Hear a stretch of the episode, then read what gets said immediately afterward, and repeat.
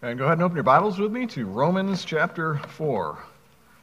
Romans 4, we're going to eventually get to the book of Genesis, but let's begin in Romans 4. If you're using one of the Pew Bibles, it's page 941. To sort of orient ourselves here, we're going to read Romans 4, 1 through 5.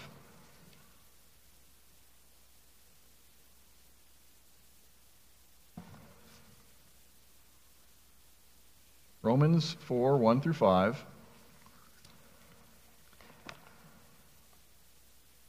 This is God's Word. What then shall we say was gained by Abraham, our forefather, according to the flesh? For if Abraham was justified by works, he has something to boast about, but not before God. For what does the Scripture say? Abraham believed God, and it was counted to him as righteousness. Now, to the one who works, his wages are not counted as a gift, but as his due. But to the one who does not work, but believes in him who justifies the ungodly, his faith is counted as righteousness. May God give us ears to hear his word. On August 14th, 2020, a New York Times article came out that ended up sort of accidentally shocking our nation. It was on that day that the Times published a piece that's commonly known today as the 1619 Project. Uh, raise your hand if anybody's heard of this article or the whole movement connected to it, many of you. What is the 1619 Project, you ask? Well, this project attempts to argue that the real founding of our nation was not in 1776 with the signing of the Declaration of Independence. Instead, the real founding of our nation took place in 1619 when slaves were first brought to Jamestown, Virginia. So forget everything you were taught in elementary school about Benjamin Franklin and Thomas Jefferson. Forget all about the Boston Tea Party and Lexington and Concord. Uh, forget George Washington and Benjamin Franklin. The real founding of our nation began when slaves were first brought to our continent. Well, in the months since the publication of this article, it's been, interestingly, quite discredited as completely inaccurate. Uh, most people think it's at best ignorant, uh, at worst, downright deceptive. Now, the fact that slavery existed everywhere in the world in those days would seem to prove it wrong. But what I want us to think about now is why is this even important? Why is it worth debating? Uh, you know, you think about it, none of us were living either in 1619 or 1776. Uh, these events took place hundreds of years ago, so who really cares? Well, I think we all instinctively understand that this matters and it matters a lot. If our nation began on the foundation of slavery, then our nation is all about oppression and corruption. But if it began with freedom and liberty, it's an entirely different picture. But it all has to do with the beginnings and what our nation was founded on. Even if you're not much into history, you understand that the beginning of something determines so much about what that thing is and becomes. Whether it be the beginning of our nation, the beginning of your family history, the beginning of the company that you work for, being familiar with something's origins help us better understand why things are the way they are and again where they're going. In fact, I'd contend that you can't properly understand anything without understanding just a little bit about its history. Well, this morning we're going to go back to the very beginning, the beginning of everything, the book of Genesis, the book of beginnings. That's what the word Genesis even means. Uh, we hear the word Genesis used that way sometimes in our culture. Uh, the genesis of this or that, the genesis of the space program. Well, in the book of Genesis, God has provided us with the beginning of nearly everything the beginning of the universe and the beginning of the human race, the beginning of rebellion and the beginning of murder, the beginning of marriage and the beginning of agriculture. Uh, really, everything gets its start in this book of Genesis. And as we come to understand this book better, we'll be better equipped to make sense of the world in which we live and live in this world that God has created. Now, I should tell you up front, I'm not entirely sure how long we're going to be in the book of Genesis. I don't intend to do the entire book at this time. But I do, I do want to at least do chapters 1 through 12. I might keep going, depending on how the series is going, and keep going into chapter 15, maybe 20. We'll see. And let me tell you where we're going this morning. This morning's sermon is going to be rather unusual. Usually, I take a passage of Scripture, sometimes a few verses, and we study that passage carefully, considering what it means in its original context and how God is speaking to us through it today. This morning, however, we're going to try and overview the entire book of Genesis, all 50 chapters. And I was talking to Kyle. He wanted me to estimate how long this sermon might be. Well, I was thinking, you know, let's spend maybe 10 minutes per chapter, and it won't make for an entirely too long sermon. Just joking. But my hope is that by giving you an overview of Genesis, later sermons will make better sense and you'll be able to fit the pieces together. And to over Genesis, overview Genesis, I'd like us to consider four questions together. Four questions on this book of beginnings. Question number one Why study Genesis? Why take the next few months here and the majority of our sermons to look at this ancient book? And let me give you several reasons why it's helpful for modern Christians to be familiar with the book of Genesis. First, Genesis is just as much God's Word as the teaching of Jesus is God's Word. Uh, do you understand that? Do you believe that?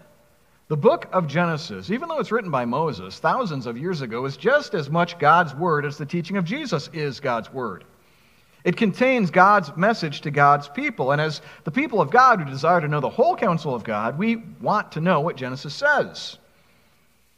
Genesis is certainly part of that all scripture that Paul is talking about in 2 Timothy 3:16, which he describes as breathed out by God. What Genesis says, God says. Genesis was actually one of Jesus' very favorite books to quote in the New Testament. Uh, Jesus refers to 10 separate events coming from Genesis, and he speaks of them all as literal history. He'll quote Genesis to silence the Pharisees, and they'll have no response. So Jesus certainly believed Genesis was God's word. And if we call ourselves followers of Jesus, we need to hold Jesus' view of Scripture. Here's a second reason Genesis is foundational to the rest of the Bible. Genesis is foundational to the rest of the Bible. If you really want to understand how the entire Bible works together, fits together, you've got to begin at the beginning. In a way, Genesis is like the opening act of a play or the opening chapter of a book. You know, just take some classic book and try to imagine understanding that book without the first big section.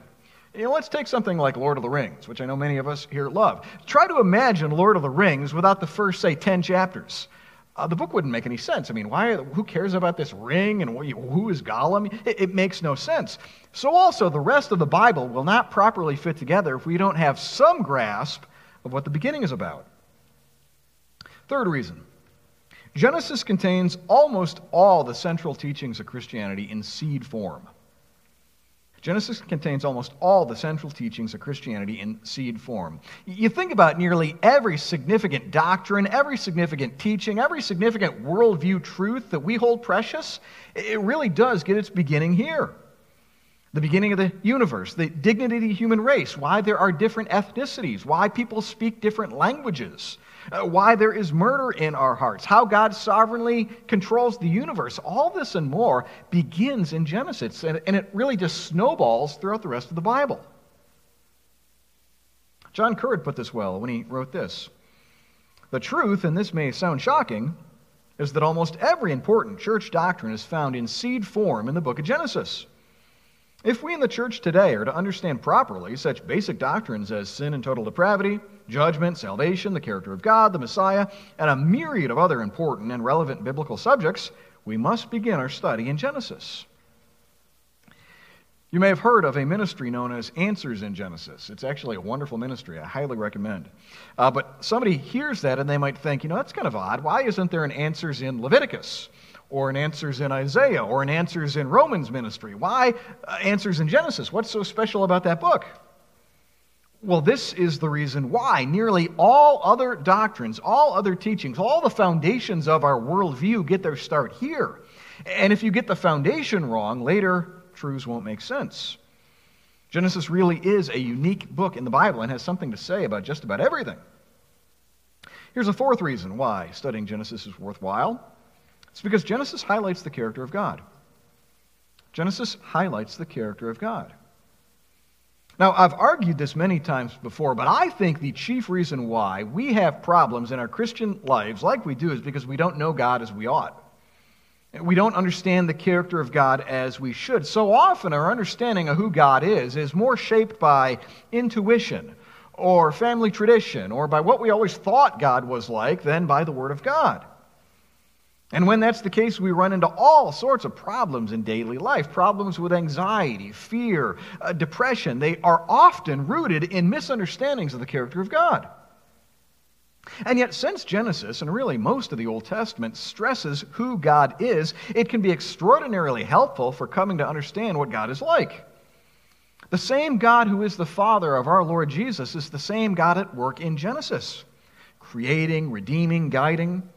And as we come to understand Genesis better, we'll come to understand what our God is like better.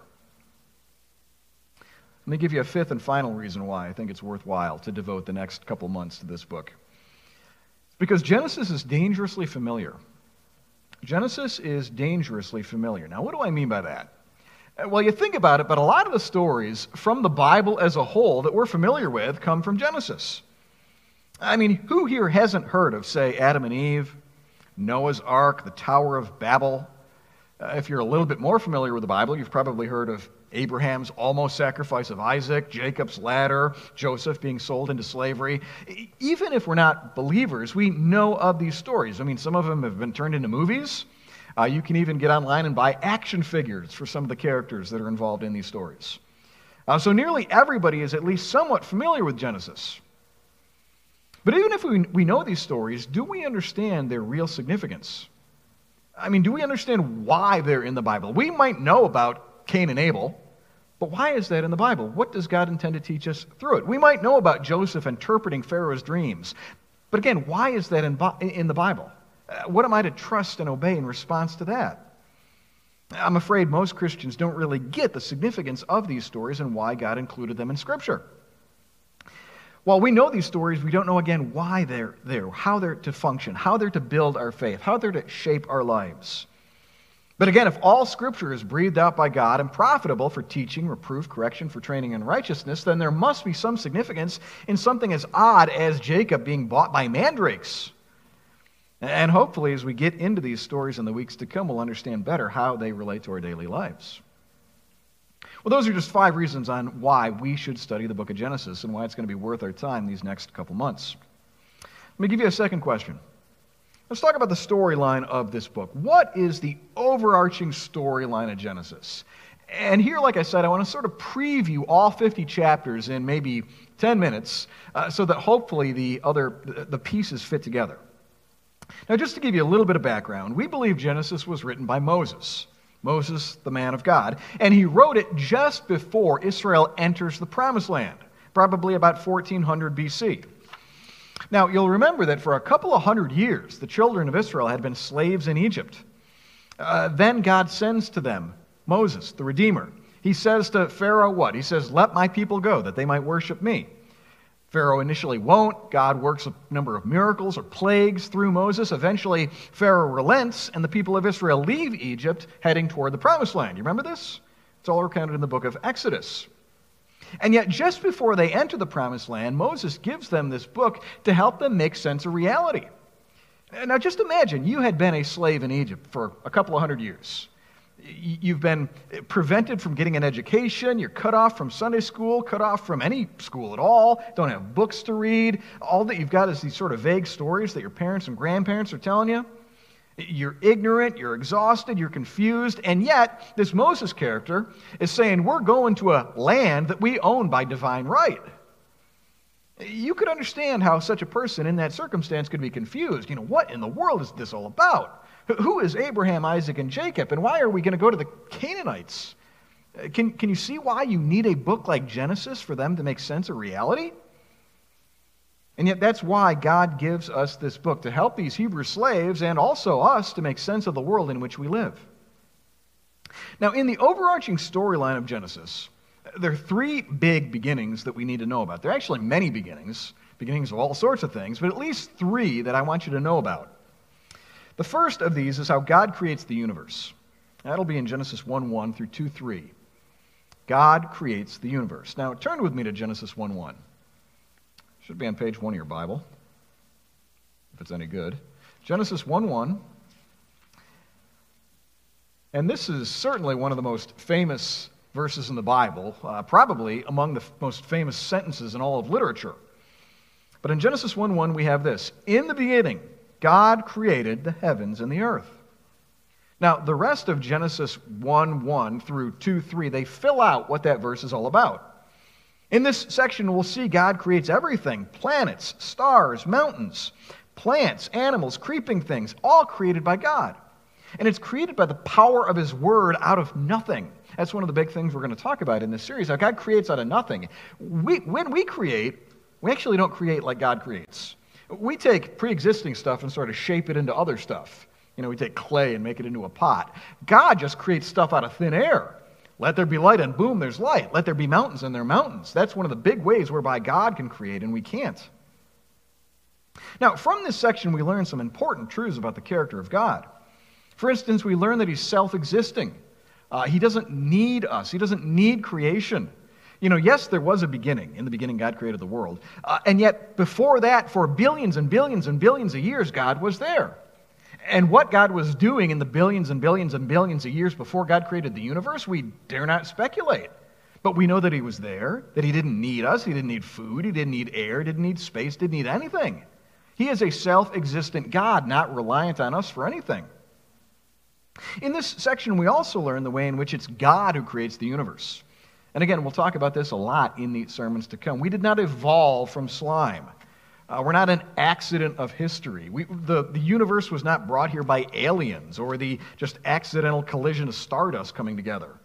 No, God spoke and things came to be. There's life creating power in His Word. In this section, we also learn that God is the ruler of creation. Since He made all that exists, He can give laws and commands to this world.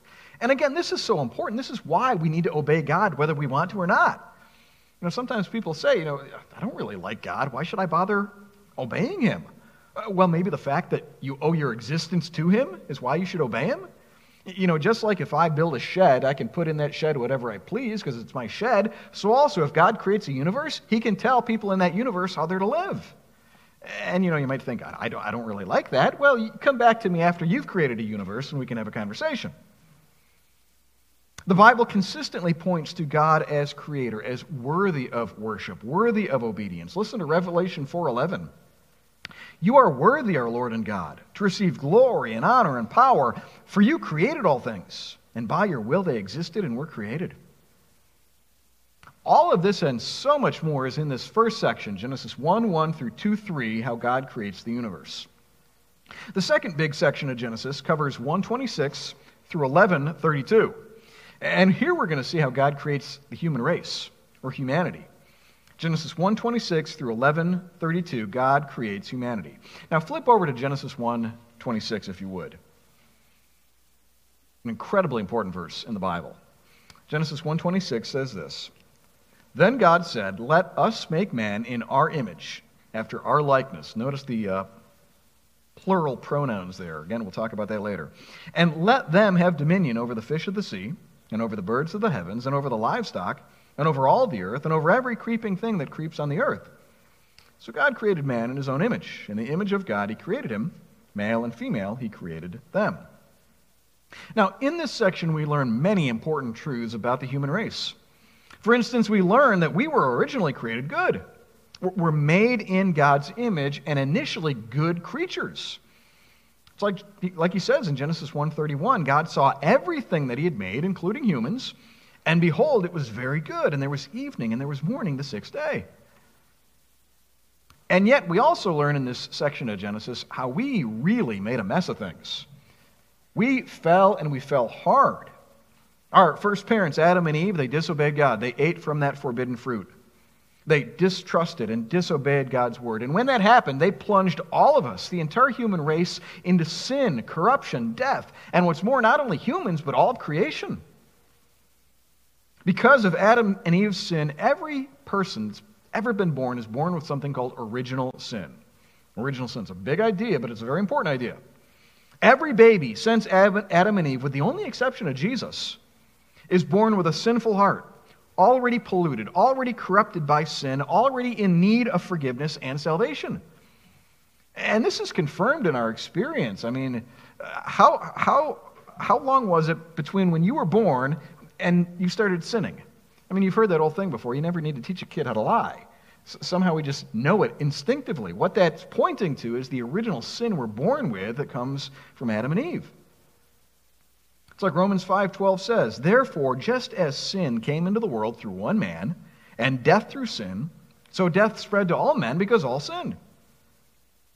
It's in this section that we'll see some really rather graphic illustrations of sin. Cain murdering his brother Abel in a rather premeditated premeditated way. God destroying the entire human race except for Noah and his family in what's possibly one of the scariest ways to die, drowning. Uh, God doing what he did to Sodom and Gomorrah. Again, I'm sure you're familiar with it. The entire human race is sinful and outrageously so.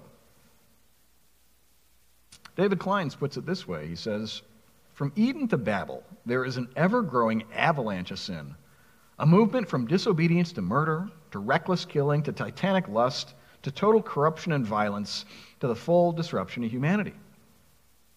You might ask yourself, do you see evidence of that in our world today? You know, does that sound a little bit like the evening news?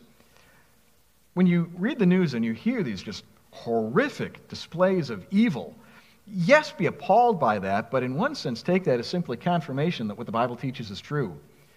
We are not evolving into ever better creatures. We're exactly what the Bible teaches that we are. No one good, no one righteous, no, not one. Well, there's one final section of Genesis and that covers chapters 12 through 50. Really, the majority of the book. And here we're going to see God create his special people, the people of Israel.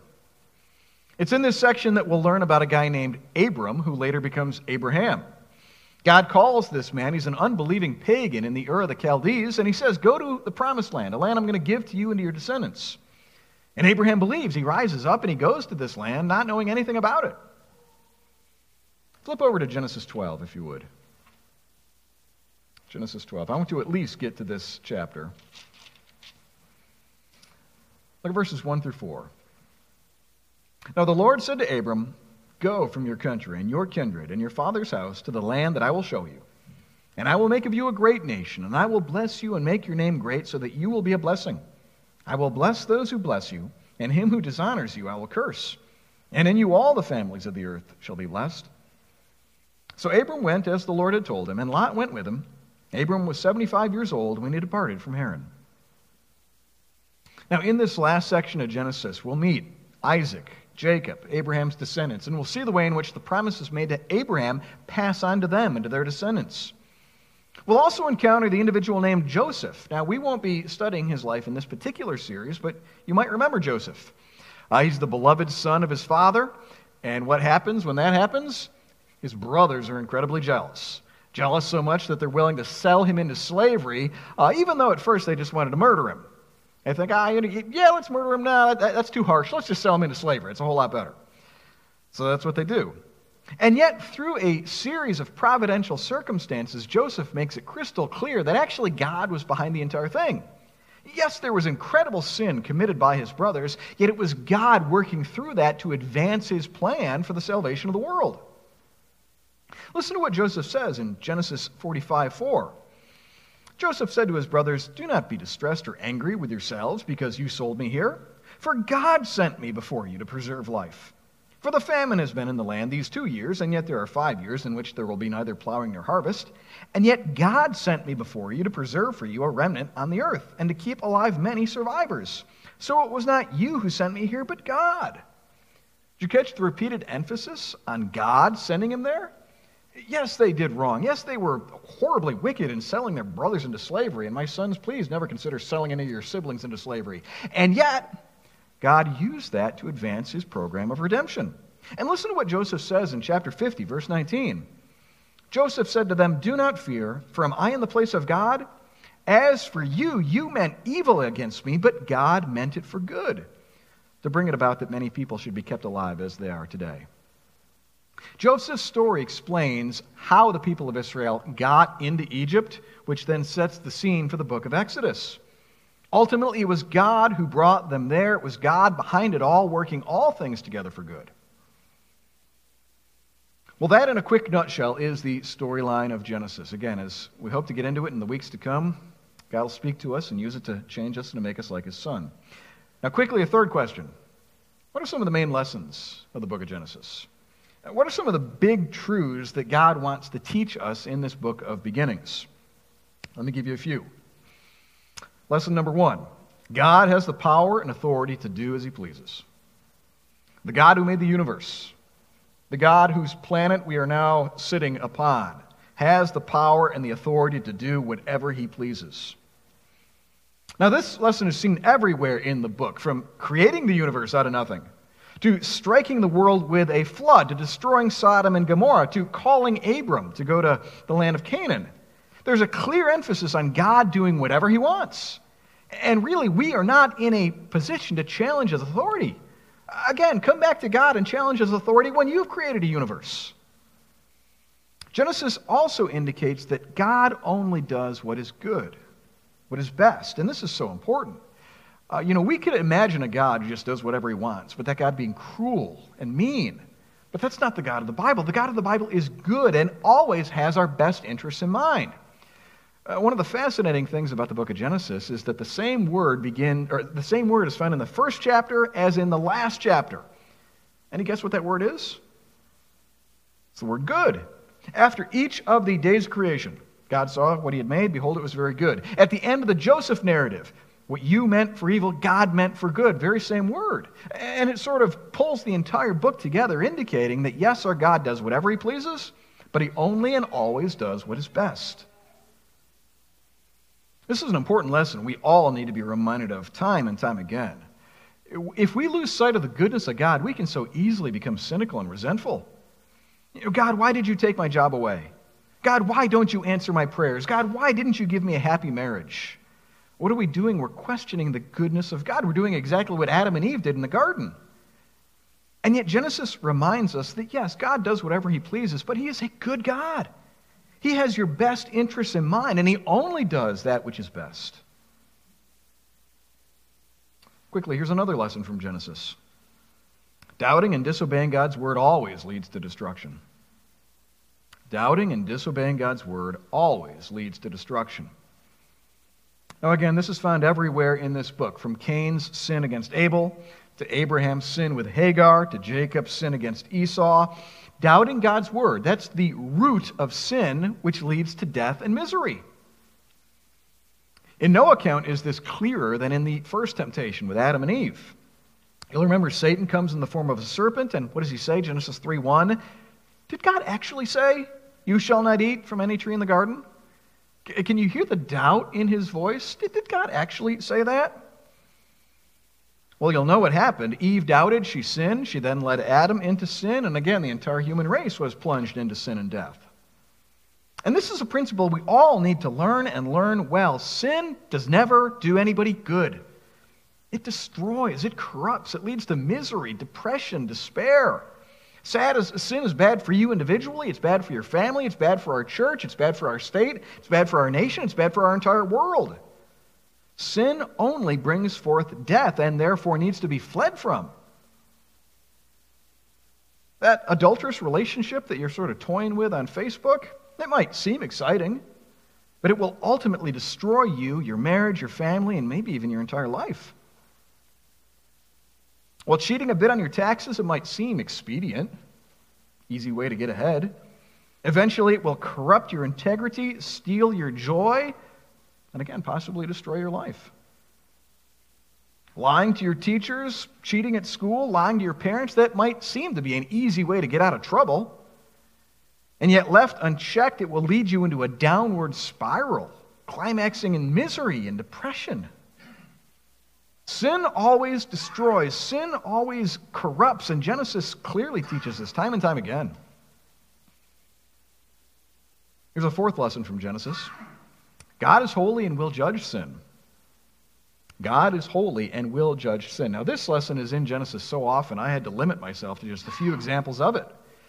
But the way in which God judged humanity after, an, after Adam and Eve sinned, God judged Cain after Cain's sin. God judged the entire human race in the flood.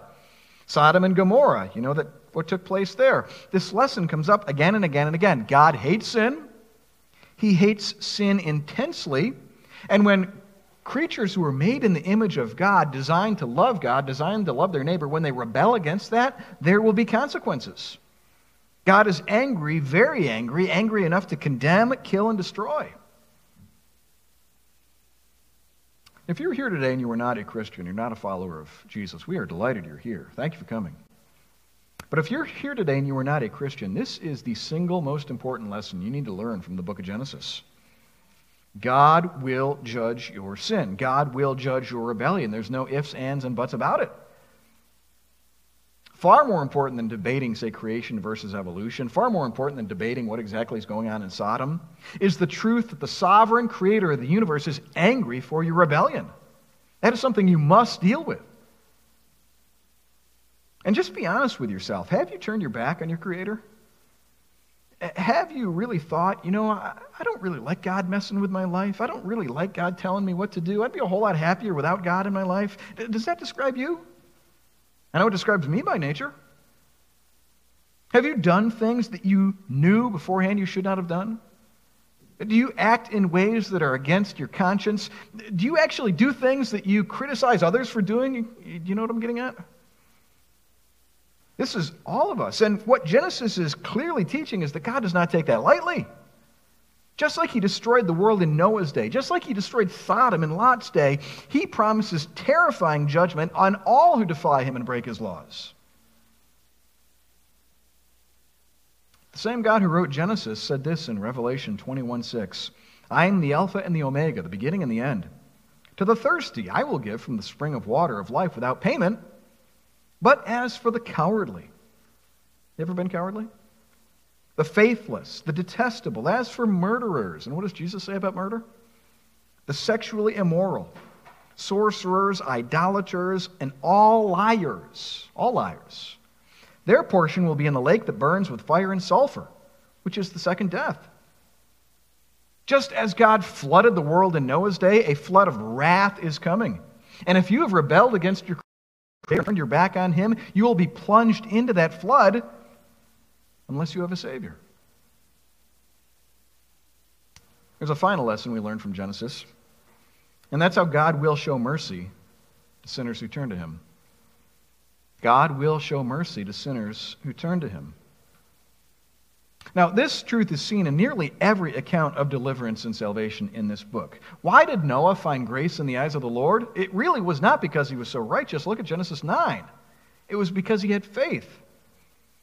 Why did God show mercy on Lot? And again, if you know Lot's life story, he was not, not a role model. But God rescued him because he trusted in God's promises. Why did God consider Abram righteous? We talked about this in Sunday school. Was it because he was so holy? Was it because he always told the truth? Was it because he had this, all these accumulated good works? No, flip over to Genesis 15. This will be the last flip today. Look at Genesis 15, verse 3. And Abram said, Behold, you have given me no offspring, and a member of my household is my heir. And behold, the word of the Lord came to him This man shall not be your heir, your very own son shall be your heir. And he brought him outside and said, Look toward the heavens and number the stars, if you were able to number them. Then he said to him, So shall your offspring be. Now look at verse 6. This is one of the most important verses in the Bible. And he believed the Lord, and he counted it to him as righteousness. Again, what was it that moved the Lord to count Abram as righteous? It was not, again, his accumulated good works. It was not his faithful relationship with his wife. It was not because of how he loved the Gentiles around him. Very clearly, he believed the Lord. He had faith. He trusted that God would do everything he had promised he would do. In the words of Hebrews 11:6, Abraham believed that he exists and that he rewards those who seek him. Realize these same principles hold true for all of us today. Yes, God is angry with sinners. Yes, God will judge sin. Yes, a day of wrath is coming. And yet, if you will turn to God, embracing his promises in faith, believing what he has said, believing that he will do what he has said he will do, God will save you. He will forgive you. He will declare you righteous, your sins notwithstanding. Now, if you're wondering how God could show mercy and grace to sinners, it's interesting. The answer is because of Jesus. That's how he could count Abram righteous because he knew Jesus was coming. Now you think, wait a minute, Jesus isn't going to be born for like 2,000 years. How could God credit Jesus to Abraham if Abraham's born 2,000 years before Jesus lived? Well, obviously, God knows the future. This is no problem at all for God. And since God knew Jesus would come, live, die, rise again, God preemptively applied that to Abraham. In advance, he credited that to Abraham, so that's why he's righteous in God's sight. Now, here, this side of the cross, all of this is doubly true. If you desire mercy, if you desire to be rescued from the flood of wrath that is coming, if you desire to be counted, in righteous, counted righteous, your faith must be in Jesus and Jesus alone.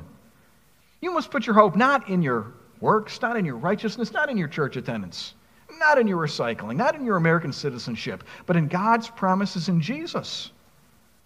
If you do that, you will be saved. You, like Abraham, will be counted as righteous.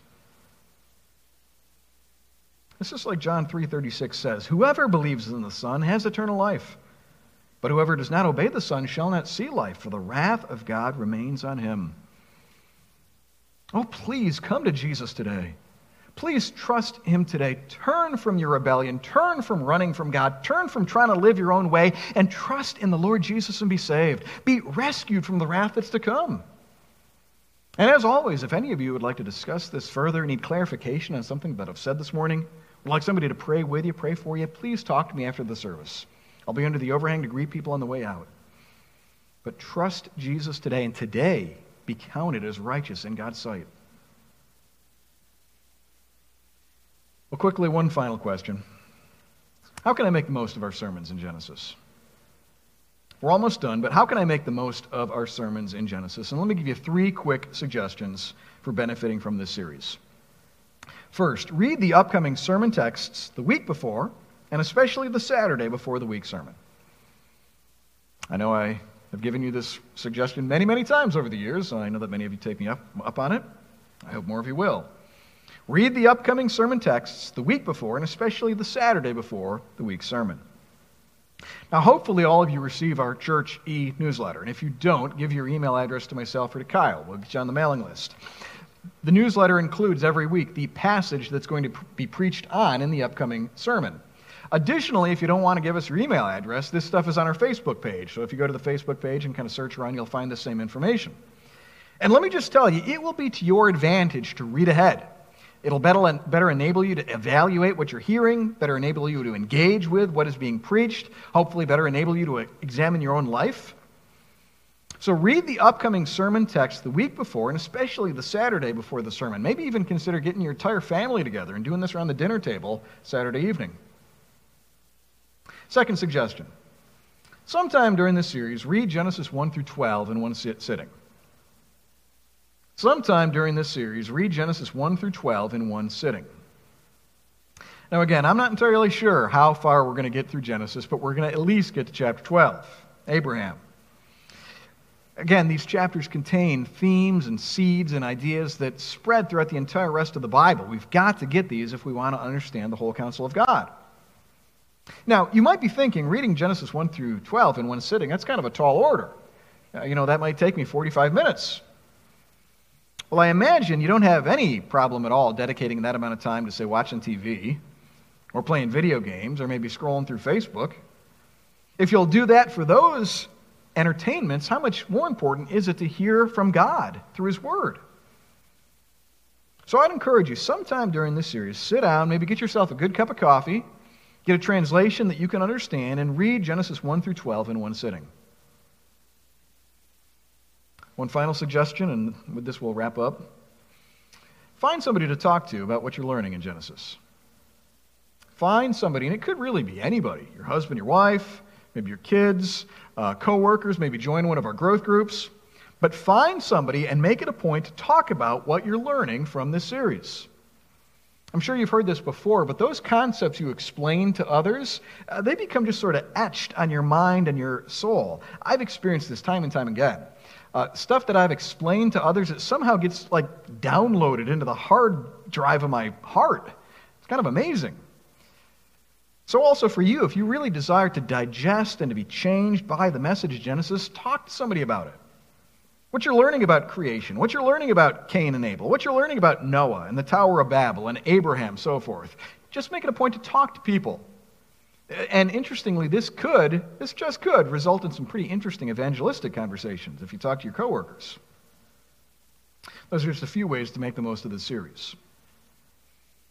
Well, like I said at the beginning of our time together, we understand instinctively that the beginning of something shapes what that thing goes on to be and to do.